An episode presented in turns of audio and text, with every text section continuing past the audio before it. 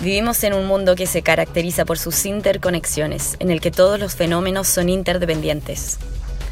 Para analizar una realidad compleja es necesario un paradigma que integre todas las dimensiones, un paradigma sistémico. Lo sistémico es complejo, como también lo es nuestra realidad. Sistémico Podcast es un espacio de conversación gestado por la empresa B Balloon Latam que busca ampliar la mirada sobre los desafíos que enfrentamos como sociedad hoy y los que se vienen a través de la conversación y el análisis. Bienvenidos todas y todas a Sistémico Podcast. En la diversidad está la riqueza.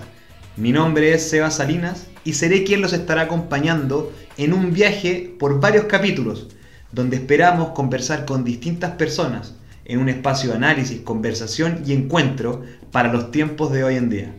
Esperamos que sea un espacio de incidencia, información e inspiración para muchas personas. En este capítulo vamos a estar conversando con José Tomás Vicuña, más conocido como Chumi. Para quienes no conocen al Chumi, un gran amigo personal y de la casa, el Chumi es un ingeniero comercial de administración y gestión de empresa, tiene un bachiller en filosofía en la Universidad Alberto Hurtado y un bachiller en teología. Trabajó en el techo, fue director ejecutivo y presidente de la Fundación Servicios Jesuita Migrante. También perteneció más de 14 años a la Orden de los Jesuitas, donde fue sacerdote y se retiró hace muy poco tiempo. Y esto también refleja distintos temas o experiencias que vamos a estar compartiendo y conversando durante este podcast. Chumi, un placer tenerte aquí con nosotros. Gracias Eva, mucha, muy contento de estar aquí y en estos podcasts que nos pueden ayudar a escucharnos. Este programa lo que, lo que busca principalmente es poder interactuar y poder conocer una arista desde distintas miradas, sabiendo que vivimos en un mundo que está interrelacionado, donde lo que pasa en un lado también afecta en otro. Y por eso, en, en este marco, yo te quería preguntar un poco, ¿qué entiendes tú por diversidad y qué es lo primero que se te viene a la mente con la palabra diversidad? Pregunta compleja, una respuesta simple, pero diversidad, sí, como yo lo entiendo eh, personalmente, bueno, todo lo distinto a mí. Y diversidad para mí también está muy relacionado con comunidad. Una comunidad, si son de puras personas homogéneas, es un grupo. Eh, más, más diversas, más una comunidad, es un país, lo que hemos visto no solo en Chile, en los últimos años, que se enriquecieron las miradas, empezamos a escuchar distintas personas empezaron a participar distintas personas, entonces la diversidad va siendo también una comunidad eh, y siempre tenemos que mantener la diversidad como algo distinto a lo mío. ¿Por qué voy a eso? Porque generalmente las empresas, los áreas, departamentos de diversidad, es como unos que quieren incluir a otros, unos eh, que no están catalogados como diversos porque pueden ser hombres, eh, de colegios privados o, que tienen universidad y cumplieron sus estudios y caucásicos. somos como los no diversos que incluimos a los diversos. Yo creo que la, diversidad eh, es algo que tenemos que también participar con distintas miradas.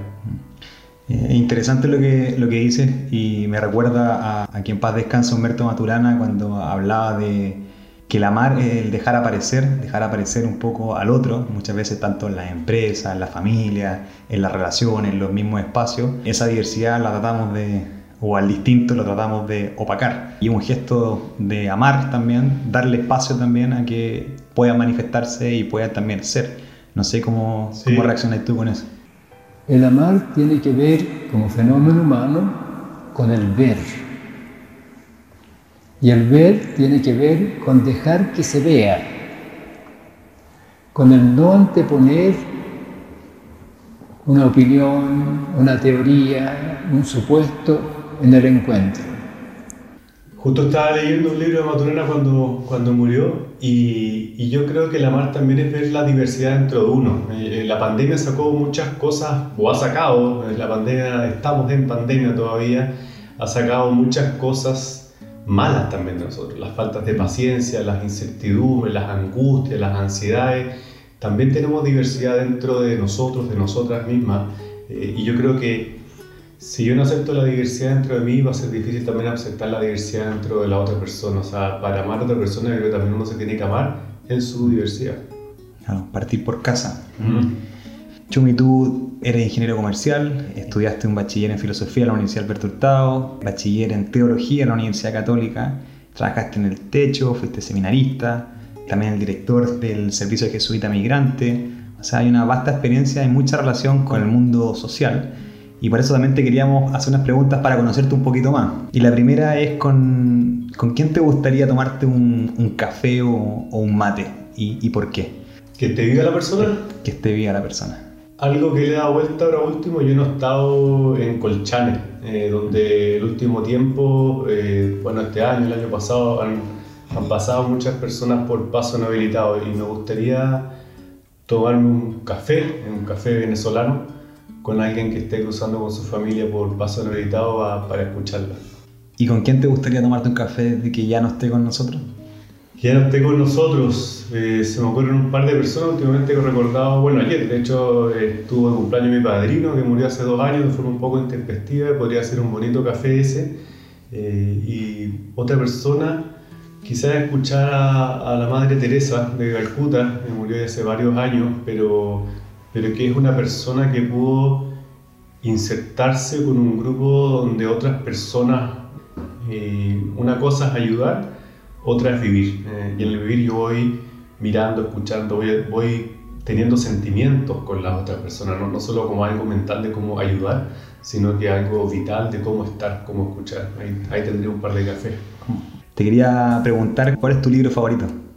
Mira, ahora los últimos años he leído bastante a Chulhan, filósofo coreano-alemán. De hecho, justo lo recuerdo ahora por algo conversamos de consumir información. Hoy día somos una época que consumimos información y es importante más bien dejar tiempo para estar con las personas.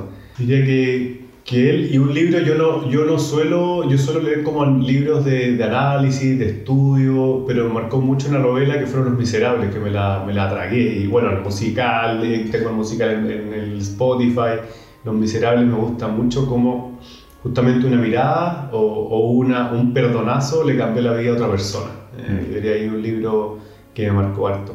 Qué bueno.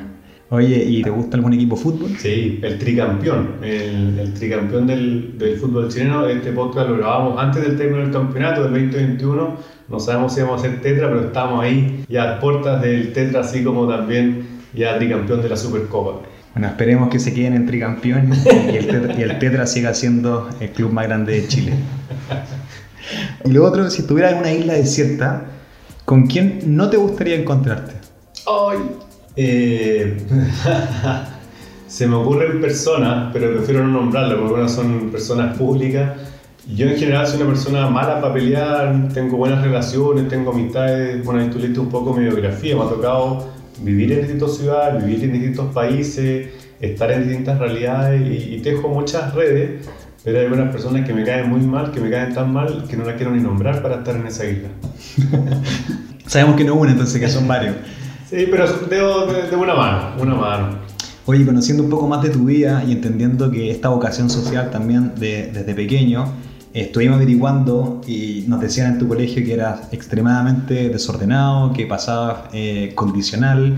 Eh, averiguamos también unas anécdotas que te voy a preguntar más ratito. Ya me imagino cuáles. Pero es interesante saber si hay un punto de inflexión desde tu vida escolar que te hace dar o abrirte a una vocación social? ¿O te diste cuenta? ¿Cómo, cómo fue? Primero felicitar al equipo periodístico de Balón porque ha hecho un buen trabajo, creo. a mí siempre, yo estuve en un, bueno, colegio Verbo Divino, un colegio privado de hombres, eh, clase socioeconómica alta, entonces estaba dentro de un círculo y por la misma familia, y, yo nunca he renegado a mi familia ni nada, pero, pero a mí me ayudó igual el colegio a ir, fui a unas misiones a Puerto Domínguez, Araucanía. Araucanía. Y a mí me marcó harto, bueno, poder ir conociendo otras realidades. Eh, y también en el colegio, en tercero medio, íbamos a, a, San Pablo, Matucana, por esos sectores, a ciertos hospedajes, más, más dar comillas las noches. Entonces yo creo que lo, lo, el punto de inflexión fue sobre todo algunas actividades sociales que tuve en el colegio que me empezaron a mostrar otras realidades, otras historias de vida eh, que, que me llamaron la atención. Y eso también fue forjando un poco eh, la mirada y yo, bueno, soy muy cercano a una nena que tuve en mi familia toda la vida, yo iba con ella a vacaciones, iba donde ella donde vivía, eh, entonces empecé a tener amistades donde ella vivía también, en una población, y eso también me fue más que un punto de inflexión, un proceso, un proceso de profundización, pienso yo, lo que me fue llevando a decir, a mi pasión, la verdad, es ir como a la frontera. Dos cosas. Uno, qué importante es la educación experimental. Hoy día hay varios cuestionamientos, no solamente lo que pasa en la sala de clase, sino también la experiencia que uno puede vivir como esta que te marcó a ti y seguro muchas experiencias de, de la vida que son las que te quedan. Quizás no te acuerdas de las personas, no te acuerdas tal vez del momento, pero siempre uno se acuerda de cómo te hicieron sentir y ese punto de inflexión. Y ahí cuéntanos un poquito más de Carmen Gloria. Veo que se va a morir cuando escuche, porque yo soy su regalón. Cuéntanos ahí, sí, pues, ¿qué tan importante ha sido Carmen Gloria? Nos, nos contaban también que había sido eh, una mamá, eh, prácticamente una relación de las más cercanas, como qué significa, eh, qué te ha enseñado y cómo ha sido eso que tú también acá nos acabas de contar sin que te hayamos preguntado. En mi familia somos siete hermanos, cinco mujeres y dos hombres, y justo la Carmen llegó antes que yo naciera. Yo nací el 81 en diciembre y la Carmen llegó, bueno, ese mismo 81 unos meses antes. Entonces, cuando ella nació, dijo: Este va a ser mi regalón. Y ella venía, bueno, del sur, de, de Mulchen, donde yo iba también. ¿Decidió antes de que naciera? Antes, eh, ya lo decidió. Y ahí eh, bueno, ella me, me, crió, mi mamá trabajaba y mi mamá también, pues yo tengo mucho que agradecer, pero la Carmen a todos nos tiene un cariño especial, pero a mí ya es, uno, es algo desordenado los afectos ahí de, de cómo me ha regaloneado la vida. Entonces, de hecho, el primer año nuevo, bueno, yo me quedé con ella, mis papás salieron, eh, después yo me iba en los veranos con ella de chico, yo no tengo recuerdo, a, a Mulchen, donde es ella, me iba a la casa de su mamá, después ella vivió en, en Curacaví mucho tiempo, yo me iba para allá, y hasta el día de hoy, de hecho hablamos la semana pasada, si mal no recuerdo, hablamos mucho, ella tiene dos hijos ya bastante grandes, yo los vi nacer, los fui a ver el día que nacieron los dos hijos, y ella la queremos mucho en mi familia, y ahí hay una persona que a mí también me empezó como a, a mostrar otras realidades y, y un amor incondicional, que para mí es como el amor de Dios, bueno, se refleja en mi familia y se refleja también en ella, como un amor incondicional. Qué bacán. Qué bonito haber tenido también una oportunidad y una relación así, más allá de lo que te, de la cuna familiar, sino también poder expandirla. Sí, sí, y hay alguien que, que en el fondo no cumple una, una labor funcional en mi familia, ah. eh, como puede ser en algunos casos, sino que una, un amor y una relación. Mm. Bueno, gracias ahí por compartir eh, sobre Carmen Gloria. Seguro cuando esté escuchando se va a emocionar de su niño. Y ahora hablando un poquito más, entrando, que ahora ya, ya, vamos a ver un poco más de tu historia, hay un personaje también que es muy importante en tu vida, así también dijeron en, en, en, tu familia, eh, que muchos conocen como el, el gran gurú. ¿ah? Entonces me encuentro con Pep Guardiola, lleno de amor hacia el Barcelona. Lleno de amor hacia el Barcelona. Lo traicionó su amor al hablar de Messi y todo eso. A todos nos ha traicionado el amor. Todos hemos perdido la dignidad por amor. Por lo tanto, es perdonable, porque es un error humano. ¿Qué, qué, qué significa Eduardo Bombalé? ¿Qué es, ¿Por qué es tan importante? ¿Por qué es un gurú también para ti? Eh, entiendo que con, con tu hermano. ¿Qué onda eso? A propósito de lo que decía antes, como del, del modo de, de, aprender o del modo de la educación, la educación experiencial, yo la verdad no recuerdo ninguna prueba del colegio, o sea, no, no, no recuerdo, sino que recuerdo experiencia. Y, y, también del colegio, bueno, recuerdo mucho la experiencia de haber escuchado en la Radio Nacional desde entonces todos los almuerzos a Bombalé. Eh, no solo me gustaba el fútbol, sino que también me empezó a gustar mucho el modo de analizar los partidos y también un poco con lo que hemos visto en Chile en los últimos años, de, de afrontar la corrupción, los robos, antes, bueno, en el Comité Olímpico, en el fútbol, robaban a destajo. Mm. Eh, y él fue Todas el primero, las. Claro, y él fue el primero como en encarar y en denunciar esto. Y él tenía algo bien lucio que decía, mira, hay muchos periodistas que son tan amigos de los dirigentes, de los futbolistas, que nunca los van a denunciar. Eh, y hoy día también uno ve como periodistas que son tan amigos de unos políticos o de otros que no los van a denunciar. Entonces, ¿cómo tener también claridad para, para, afrontar, yo sé que lo pasó mal, y también, bueno, era un genio, pues, esto de poner música, y de hecho tengo una Spotify, me lo recomendó mi hermano, una lista de Bombalé, y cada, vez, cada cierto tiempo escucho esa, esa lista porque me trae muchos recuerdos, o sea, yo creo que escuchar música es escuchar recuerdos, entonces eso me, me lleva mucho a, a, distintos momentos de, de escucharlo a él. Eh, yo, bueno, fui a casi todos los partidos de la clasificatoria Francia 98, casi casi todo, me perdí dos y ahí fue el ver el estadio con camisetas rojas, eso antes no existía. cada uno ya con las camisetas de su equipo y fue con Valencia. ¿Estuviste en el partido con Bolivia? Con Bolivia el último. El último, bueno, con Ecuador, primero el pelado Costa, 4-1. Me perdí contra Venezuela en el Monumental. Eh, no, no, pude ir, no me acuerdo por qué. Y otro que tenía la entrada al Chile-Paraguay. Y mi, mi, mamá nos invitó a Nueva York, a mi hermano y a mí. Y yo tenía la entrada. Le dije, pero mamá, tengo entrada. Y me estaba invitando a Nueva York. Así de importante era el fútbol para mí. Y mi, y mi hermano y mi mamá me miraron como con cara. Y bueno, tuve que regalar la entrada y fui a, al viaje, pero fueron esos dos partidos bueno, que me perdí. Te, te, entiendo profundamente. Cuando a mí me preguntan cuáles son los momentos más felices de mi vida, o sea, ahora ya digo el nacimiento de mi hija, y el segundo, el 2015, cuando salimos campeones de la Copa América. Creo que de las pocas veces que he llorado sí. tanto de, de, alegría y estar ahí celebrando.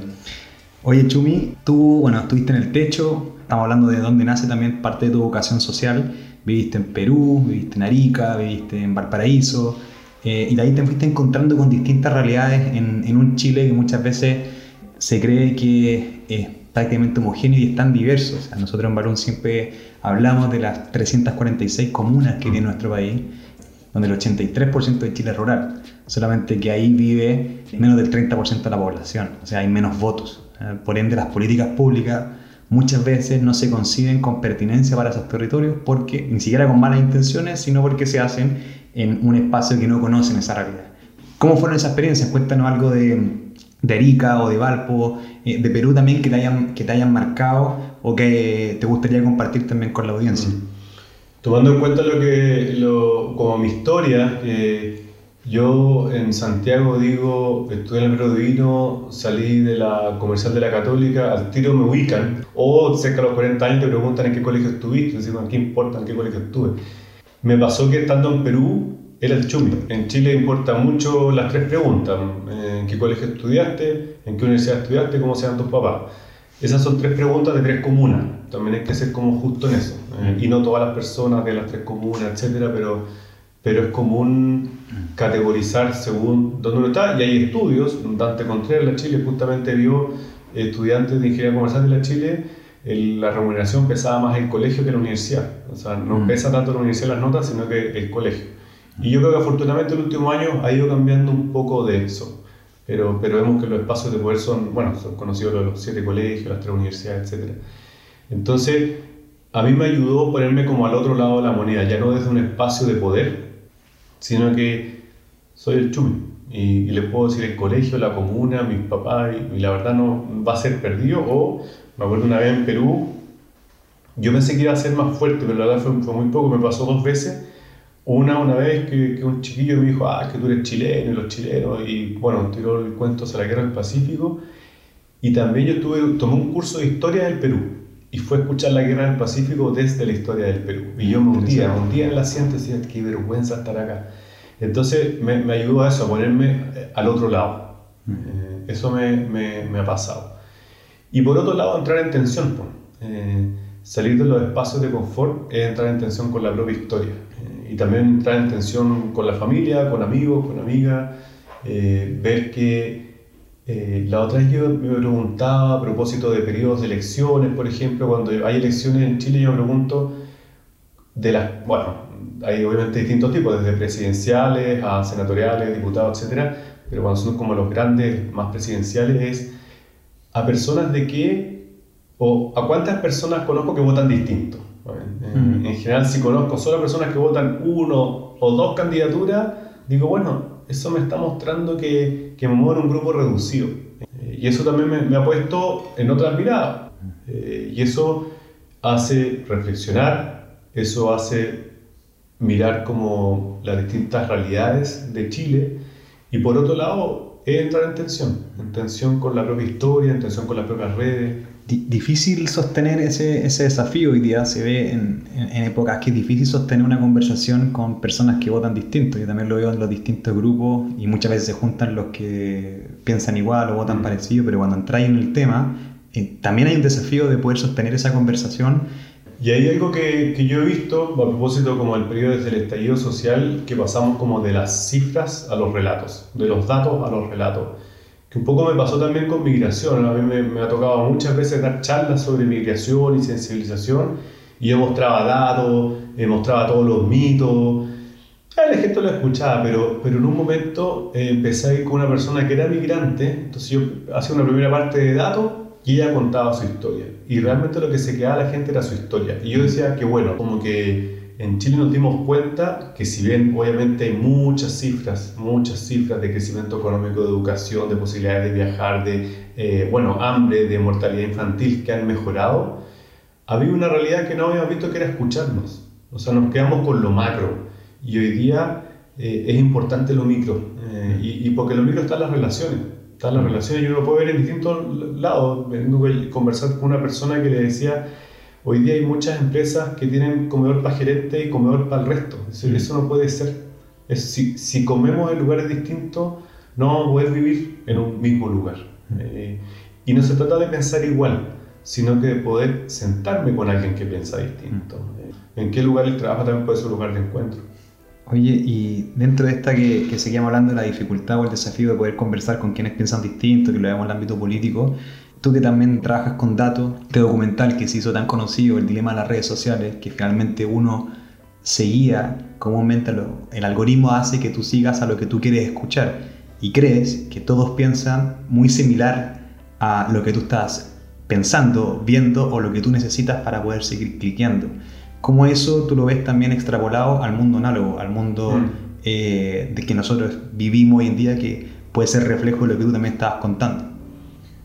Bueno, ahí hay desde los mismos territorios, eh, generalmente las personas que viven en territorio también son bien homogéneas, mm. independiente del territorio, o son personas con, el sector rural que viven con carencias de servicios básicos, o son personas del sector urbano que pueden ir, eh, tener todas las comodidades y ir a un mismo colegio, entonces al final eso igual se va reproduciendo eh, en, los mismos territorios y como también, así como las redes sociales refuerzan el propio pensamiento con lo que tú decías, bueno, las juntas, asados, carretes, lo que sea, también pueden reforzar ciertas hipótesis. Y yo creo que en eso está el hacerse preguntas crudas, como decir, bueno, ¿cuántas comunas he ido los últimos meses, o, de dónde son mis amigos, mis amigas, o cuántas personas conozco que votan distinto a mí. Yo creo que hay que tener un test ácido de, de pregunta, no para ser como algo moral. ¿Sí? No, esto no es una cosa de, ah, conozco a 10, entonces listo, soy una buena persona, no. Pero, pero como algo como desafiante de poder escuchar distintas miradas sobre eh, distintas dimensiones. Estamos hablando un poco de cultura, eh, un poco de relaciones, un poco de entender y aprender a, escuchar y por ende también a conocerte como, como, persona. La cultura y la naturaleza están relacionadas, como dice la Declaración Universal de la UNESCO. Dice, la diversidad cultural es tan necesaria para la humanidad como la biodiversidad para la naturaleza. La diversidad cultural es fundamental para los humanos. Dentro de esta diversidad cultural uno tendería a pensar, y por eso también te quiero preguntar, dado tu rol que tuviste en el servicio jesuita migrante, ¿cuáles son las principales causas por las que la gente migra? ¿Cuál crees tú hoy día que es la situación de Chile en esta materia? Ahí dentro de la migración los factores de, de empuje y de atracción. Dentro de empuje, bueno, sin duda la, el gran motivo es es la situación social, porque ahí yo mezclaría no solo lo laboral, sino que también como la misma situación social. Eh, y en eso vemos, por ejemplo, en, en, Haití o Venezuela son, son países, bueno, Haití históricamente ha sido un país que ha migrado, a, sea República Dominicana, a Centroamérica, a Chile, a Estados Unidos. Pero ahora último hemos visto que ha ido apareciendo cada vez más la migración climática, por motivos climáticos, y eso va a ir aumentando, por, por, por ejemplo, escasez hídrica lugares donde no está llegando el agua, va a haber una migración. No es por falta de trabajo, es por falta de agua. Bueno, obviamente va a estar relacionado con la falta de trabajo. Y otra cosa es a dónde yo me voy. Porque una cosa es decidir salir de un lugar, pero otra cosa es decidir a dónde voy. Y a dónde voy, yo voy a mirar ahí entre la población migrante, lo, lo que más se lleva es como el boca en boca. Yo voy donde haya alguien conocido, conocida, que me recomiende, que me diga cómo es, sabiendo que nadie le va a decir a su familia que está mal en el lugar, en el lugar donde está. Entonces muchas veces uno viene con expectativas hacia un lugar, pero claro, la persona va a decir, no, acá lo estoy pasando pésimo, no hay trabajo, uno va a decir, mira, estoy bien, porque uno la familia le dice que está bien siempre. Eh, entonces ahí también hay, un factor eh, que implica los destinos. ¿Cómo está Chile? Bueno, en Chile hoy día la población migrante es cerca del 8% de la población eh, en total, eh, el porcentaje más alto que ha tenido en la historia de Chile. Hay otros países, bueno, Australia, Nueva Zelanda, Canadá tienen 15, 20, algunos 30%, eh, que una cosa es como tener porcentaje, porque eso es importante más, más que la cantidad. Eh, entonces uno dice, mira, hay otros países que tienen más porcentaje que Chile, pero lo que pasó en Chile fue que fue una diversidad de poblaciones en torno a Venezuela, Colombia, República Dominicana, Haití, que llegaron en poco tiempo, en cinco años llegaron un millón de personas. Entonces eso fue un tema nuevo. Eh, a mí me, me, tocó muchas veces gente que me decía, no, es que el aeropuerto está lleno de haitianos. Bueno, yo les decía, ¿cuándo el aeropuerto estaba vacío? ¿Cuándo nos ha preocupado un aeropuerto lleno? Nunca nos había preocupado un aeropuerto. El aeropuerto siempre estaba lleno, pero ahora veíamos haitianos. Entonces también algo que ocurrió en Chile es quién migró hacia acá. Hay, hay un famoso documento del Estado de Chile donde promueve la migración alemana para mejorar la raza, sabiendo que mm. las razas no existen. Entonces, como qué, qué percepción tenemos sobre quienes vienen y cómo el color de piel puede ser un factor discriminador. Y por otro lado, yo creo que algo que nos ha pasado es que no hemos atendido las distintas realidades en Chile. O sea, yo creo que, que hay que tener políticas que nadie dice que entren todo y no pasa nada, no, pero ahí también operan los simbolismos. O sea, yo cuando hablo de migración, ¿de qué hablo? El Estado chileno no ha hecho ninguna campaña de sensibilización, ninguna. Son las fundaciones las que hacen.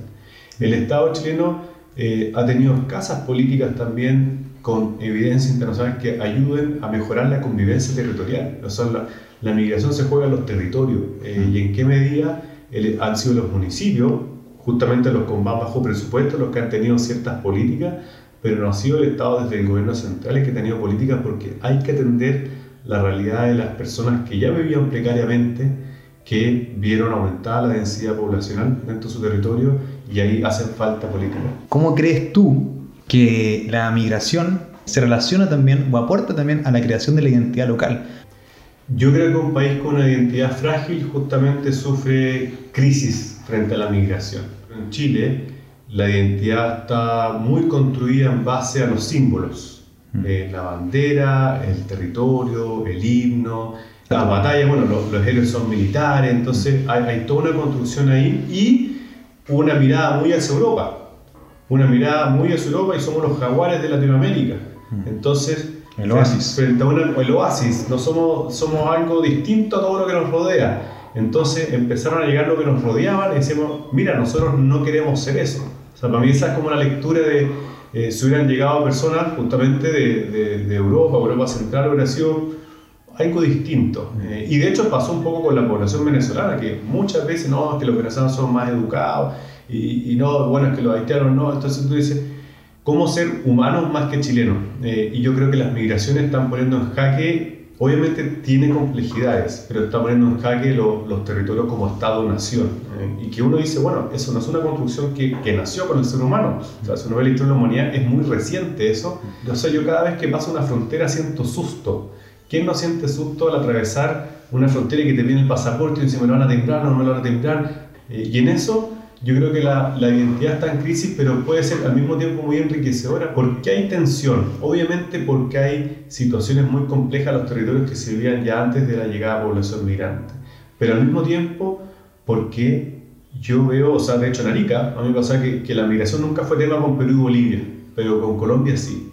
Mm. Como que Perú y Bolivia era alguien de acá. Entonces, bueno, técnicamente eran de otros países pero éramos, éramos similares. Había una, una, bueno, esto no es migración, porque la verdad ha sido históricamente así, la cultura Entonces la migración pone en juego la identidad y yo creo que hay que tensionar esa identidad porque lo que no es posible es seguir teniendo la misma identidad. O sea, ayer veía una jugadora de nacionalidad colombiana que se nacionalizó chilena, una jugadora en la, selección de, de, Chile. Fútbol femenino. Fútbol femenino, y ella, eh, bueno, es negra y dice, bueno, vamos a empezar a ver eso en Chile y vamos a ver chilenos negros. E incluso decir negro era como, es como algo prohibido. Y yo conversando con personas de Haití decía, bueno, la verdad es un color. Y no es que ustedes sean blancos, si tampoco son blancos.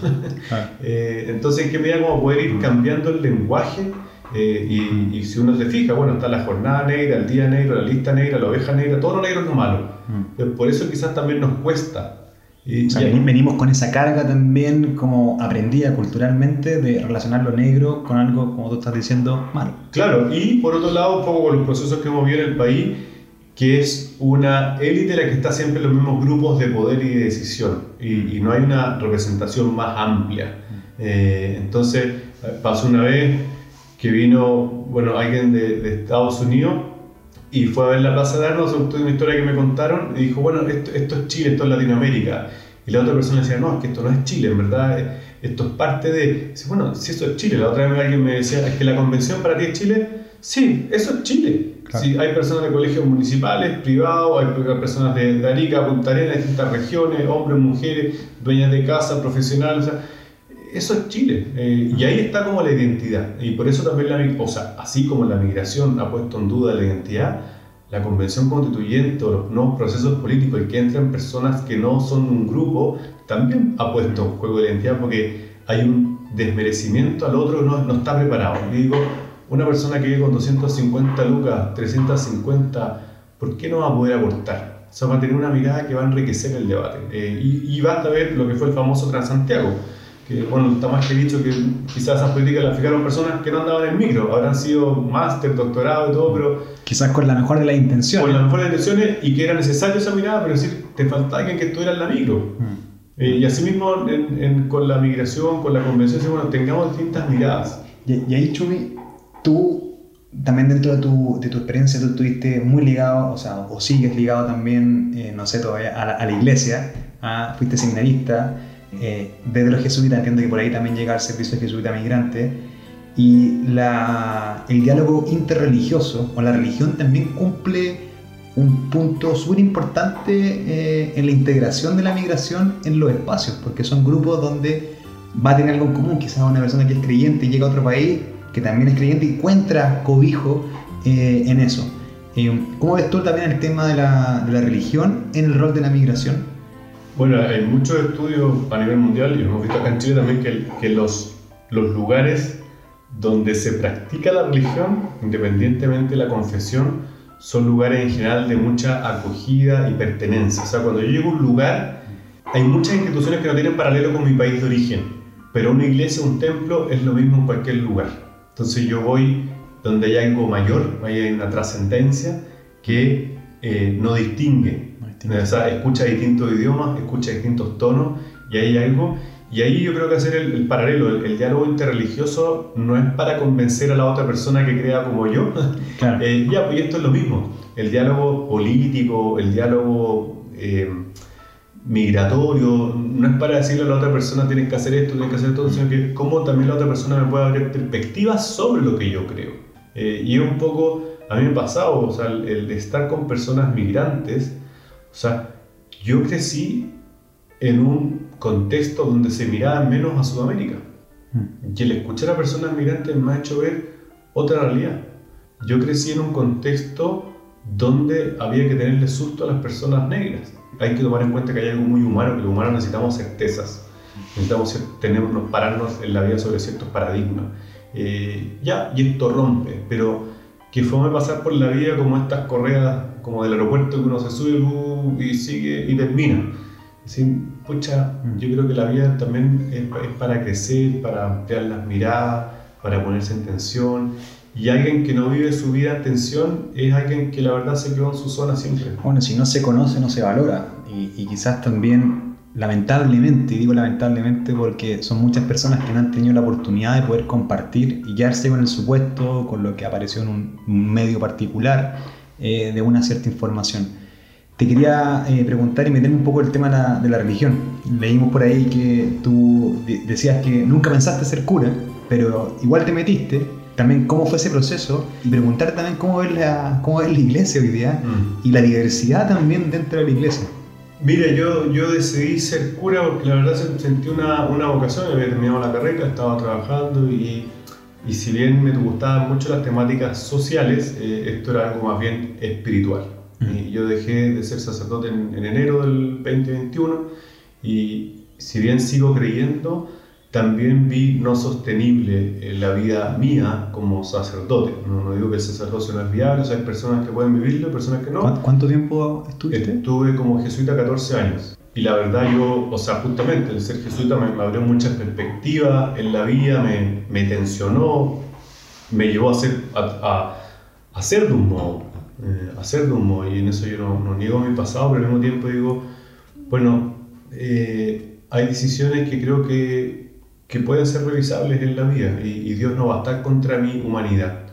Eh, y en eso también yo siento que, que, en el fondo Dios continúa más allá y ser sacerdote es un medio y estar casado es un medio y un trabajo un medio, y la vida es más allá de, de un, un, estado de vida. Digo.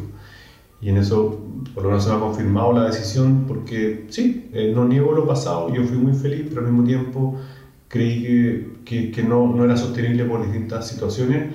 Y ahí entro lo segundo, que... ¿Y el discernimiento de entrada es igual de difícil que el discernimiento de salida? Sí. ¿Tomó más tiempo? O sea, bueno, con, con estados de ánimo distintos. Claro. De entrada, obviamente, más esperanza, deseo, sueño. Y en el segundo hay mucha frustración, angustia, estuve muy, muy mal psicológicamente, eh, porque en el fondo se quiebra un sueño. Eh, y a mí me ayudó a entender, y, y, lo viví, que las personas que más han sufrido son las que menos me han juzgado. O sea, cuando yo decía que, que quería salirme de, de, ser sacerdote, las personas que más habían sufrido fueron las que menos me preguntaron. Eh, ¿Y por qué? Porque habían tomado decisiones difíciles también, y saben que una decisión así no es de la noche a la mañana. mi proceso fue muy intenso, fue, fue muy complejo, entonces ya no fue una decisión fácil por lo mismo, o sea, y quizás duró el mismo tiempo que, me, que lo pensé en entrar. Y, y, yo también conocí otras iglesias, o sea, en la televisión vemos a los curas, claro. eh, en las parroquias vemos a las mujeres, a las señoras, eh, pero aún así la, la, mujer participa pero no decide. Mm. Eh, hay, hay, un, hay mucho machismo en cuanto a esperar que el cura decida, eh, y hay una cuestión, una cultura ahí, eh, que no va a depender de uno lo cura y luego que los curas sean malas personas, eh, pero la mujer igual no, no decide, eh, siendo que la mujer es la que más participa en la iglesia. Activamente. Activamente, a través de actividades sociales, espirituales, de todo tipo, al final son los hombres los que deciden. y ahí para mí había algo que no, no, no tenía sentido, más, más otras razones, otras, otras dimensiones que decía, hay una diversidad en la iglesia, pero también hay ciertas estructuras que no es porque estén de moda que tienen que cambiar, sino que yo digo, mira, es porque hay una cuestión estructural muy grande y yo no me siento con la espalda para aceptar esto. Yo no, tengo, yo no quiero pagar el costo de algo que lo cual no estoy de acuerdo y no puedo ir en contra de mis convicciones, de mis propias creencias. Y, en eso mi creencia, obviamente, obviamente, que Dios es más grande que, que la iglesia, creo que Dios no está solo en la iglesia, está en todos lados. Eh, y por otro lado, decir, yo no puedo estar tan mal y, y, Dios no va a ir en contra de mi humanidad y bueno, el tiempo ha dando la razón, es decir, no de que me equivoqué en haber tomado la decisión, sino que la vida también es progreso y, y quien no ha tenido cambios en su vida también drásticos, la pandemia a muchas personas, bueno, la ha hecho cambiarse de, de ciudad, muchas parejas se han separado, eh, otras se han unido, eh, ha habido de se han cambiado de trabajo otras personas porque plantea preguntas, las crisis plantean preguntas. Mm y uno puede hacer el quite, no quiere decir que toda crisis signifique quiebre, pero en mi caso fue decir, mira, trae no, cambio. Pero trae cambio. Mm. Y ahí, eh, en esta relación con la, con la iglesia, nos, nos, estás contando y compartiendo también estas cosas que tal vez te incomodan, o esta como camisa de fuerza que tal vez, o este traje que no te sentía ya tan cómodo, pero antes también se veía una iglesia que participaba activamente en las decisiones políticas, era consultada, eh, tenía opinión sobre distintas temáticas y muchas veces hoy día se dice que la iglesia prácticamente está más reservada, eh, ya no esboza o opina de distintas temáticas que tal vez no son incumbentes. ¿Cómo tuviste esa transición? Porque me estás hablando de 14 años, te tocó parte de estar dentro, mirando esto, obviamente cada congregación, cada iglesia tiene, mm. tiene su mundo. ¿Cómo ves esto tú? Eh, en, eso, en eso también de las instituciones más valoradas, por ejemplo, siempre está la iglesia en Chile número uno, número dos, y hoy día tenemos la sociedad civil, que al final de cuentas somos todos, pero a la vez nadie, los bomberos, mm. eh, las pymes aparecen como de la, de la, la más valorada. ¿Ah? Entonces hay, hay, una transición, este Chile cambió, también cambió también en instituciones tan importantes para nuestro país que tiene una característica, una etiqueta también de un país conservador. Eh, ¿cómo, lo, ¿Cómo lo ves tú? Ahí yo creo que hay dos puntos. Uno, que mientras la iglesia tenía voz y participaba en términos políticos y, y en términos, para qué decir, derechos humanos, al mismo tiempo esa iglesia abusaba. Entonces hay que tener ahí como la mirada completa, o sea, de qué servía estar en los espacios de poder si en los espacios privados se abusaba. Y por otro lado... ¿Tú lo pones como una fachada incluso? No, no, o sea, se daba así. Era una institución que estaba... Hechos. Como es, como es tan amplia, bueno, va a haber de todo, pero personas que incluso participaban en los espacios de poder, en los espacios privados, abusaban, como Caradima. Era un tipo que tenía mucho poder eh, y que influía, pero al mismo tiempo le cagó la vida a las personas, a varias personas. Entonces yo creo que en ese enfoque a mí me importa mucho más una iglesia que esté más cerca de la gente que del poder, del pueblo que, que de los espacios de política. Y uno dice, bueno, Jesús la verdad no estuvo tanto en los espacios de poder, o sea, fue a hablar, pero, pero no, o sea, comía con Mateo, eh, comía con Lucas, comía con la mujer pecadora, o sea, estaba en los espacios más, más marginados. Mm. Eh, y en ese sentido, yo creo que ha sido, es bueno que a la iglesia no la escuchen. Mira. Porque es vivir, a los pobres tampoco lo escuchan. Y es como hacer la experiencia de Jesús desde el otro lado. Y decir, mira, Jesús no lo pescaron. Su mensaje no lo pescaron. Eh, a los más pobres, propósito todo lo que pasaba en el social, no los pescaron. Mm. Es decir, ¿en qué medida esa experiencia sabiendo que el poder seduce? O sea, a mí me tocó en el servicio de estar mucho en prensa, poder, y ahora habiendo salido, digo, bueno, estoy viendo el duelo de no estar más en los medios, me llama mucho, yo no voy porque ya, creo que ya corté esa etapa, pero al mismo tiempo es rico, el efecto polilla, las luces, bueno, seduce, mm. pero creo que la iglesia eh, es bueno que no sea escuchada hoy día y es bueno que más bien sus espacios no sean para influir, sino que para compartir la vida. Y así también, a propósito de crisis en Colchane, de, situaciones de, de, violencia en la Araucanía, de temas de narcotráfico en los barrios, o sea, hay muchas capillas, parroquias que están metidas ahí. En las catástrofes de origen natural, por ejemplo, siempre se ven los primeros que llegan son la gente de la iglesia, o sea, tampoco podemos etiquetar a todos de una misma manera, eso pasa en toda índole, no es que todas las iglesias son pedófilos, no es que todos mm. los corruptos no son los empresarios, hay empresarios que son corruptos, ya, o sea. Hay una frase muy buena de San Ignacio Loyola que dice, no digas todos cuando son muchos, muchos cuando son algunos, algunos cuando es uno. Bueno. O sea, y lo mismo, no digas siempre cuando son muchas veces, muchas veces cuando son algunas, algunas veces cuando alguna vez. Entonces, en ese sentido, bueno, en la iglesia hay distintas realidades, en la política hay distintas realidades, en el mundo empresarial, pero lo que voy es que, ojo con la evaluación positiva de la iglesia en la época de la dictadura, porque en esa misma época se abusaba sexualmente de personas y de conciencia y, y abuso de poder. Y por otro lado, qué bueno que no sea escuchada, porque eso hace también pensar sobre a quién también la iglesia quiere escuchar. ¿Quiere escuchar a los que están en los espacios de poder o quiere escuchar a los que están marginados? ¿Dónde está su vocación? Mm.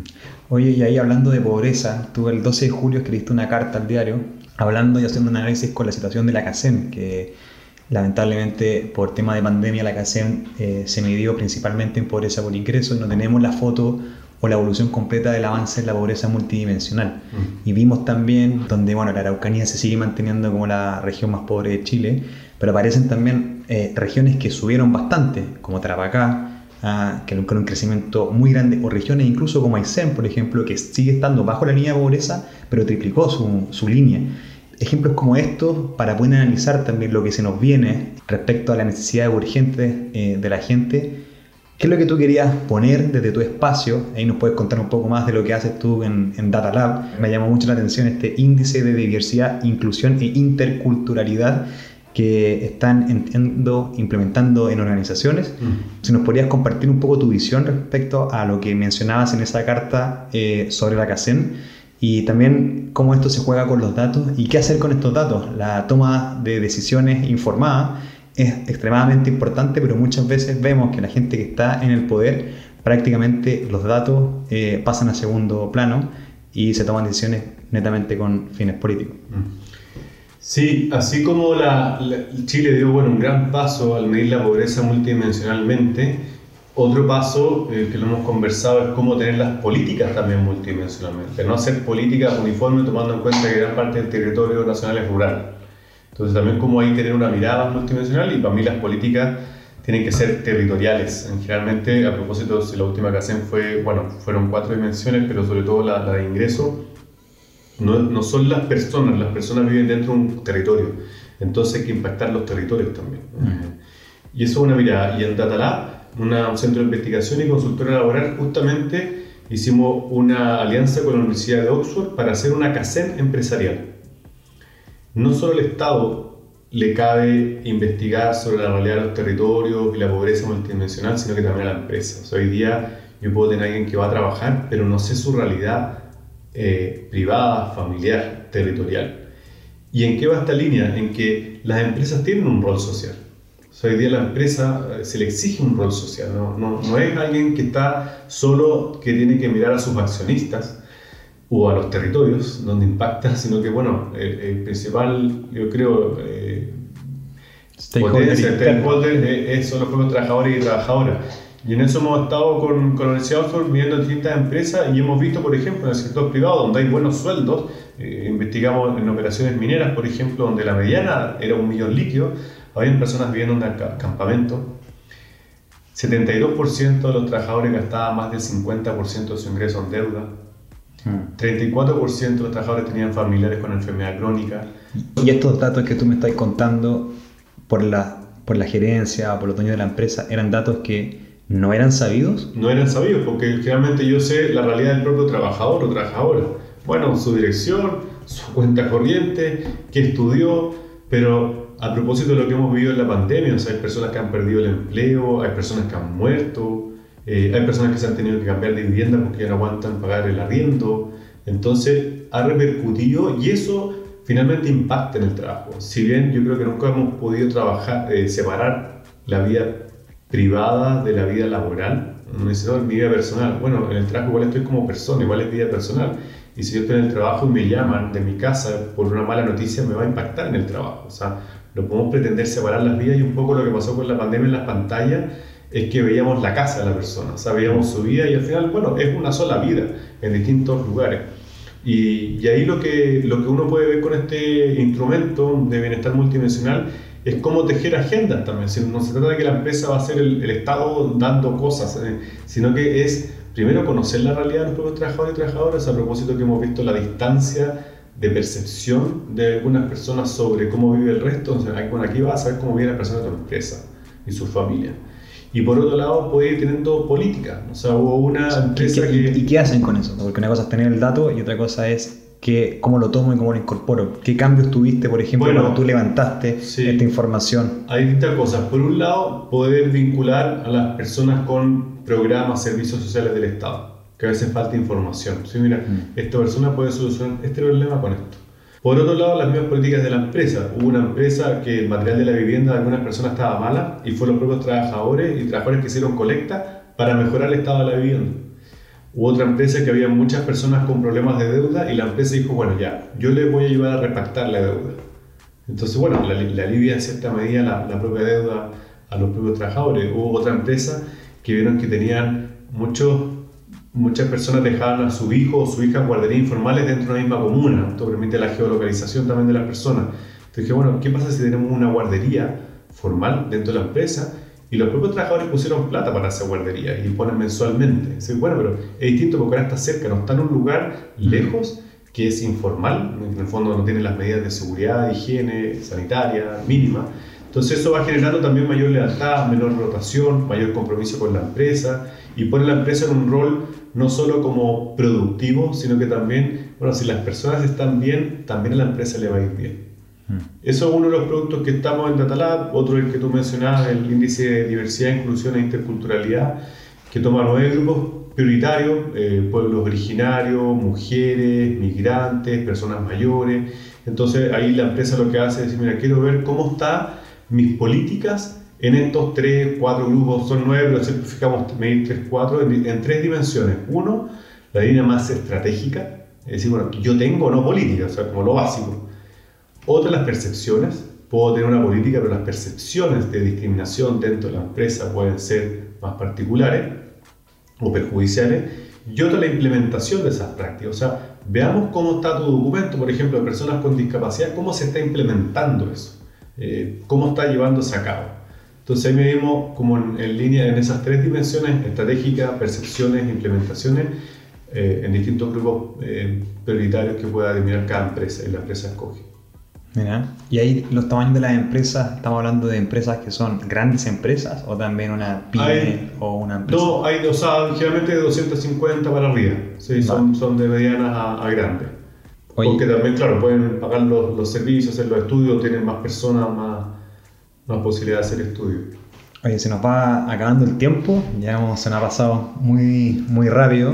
Hablado de bueno, la importancia de la migración, eh, la diversidad como está presente también y se manifiesta en distintas situaciones, cómo eso también nos ayuda a poder conocernos eh, a nosotros mismos, los desafíos que tenemos relacionales, hablamos un poquito del, del desafío de cohesión social o el tejido social que tiene nuestro país, que hoy día parece bien, fragmen- bien- fragmentado y la convención quizás puede ser también un mecanismo para poder reconstruirnos y también lo que tú mismo dijiste, esta identidad como país era bastante frágil, como era tan frágil fue que se vio tan cuestionada con este fenómeno migratorio y para, para poder cerrar te quería preguntar, ¿cuál sería la sociedad ideal con la que tú sueñas? ¿Y cómo podríamos llegar también en el corto o en el mediano plazo eh, hacia eso que tú sueñas para este país?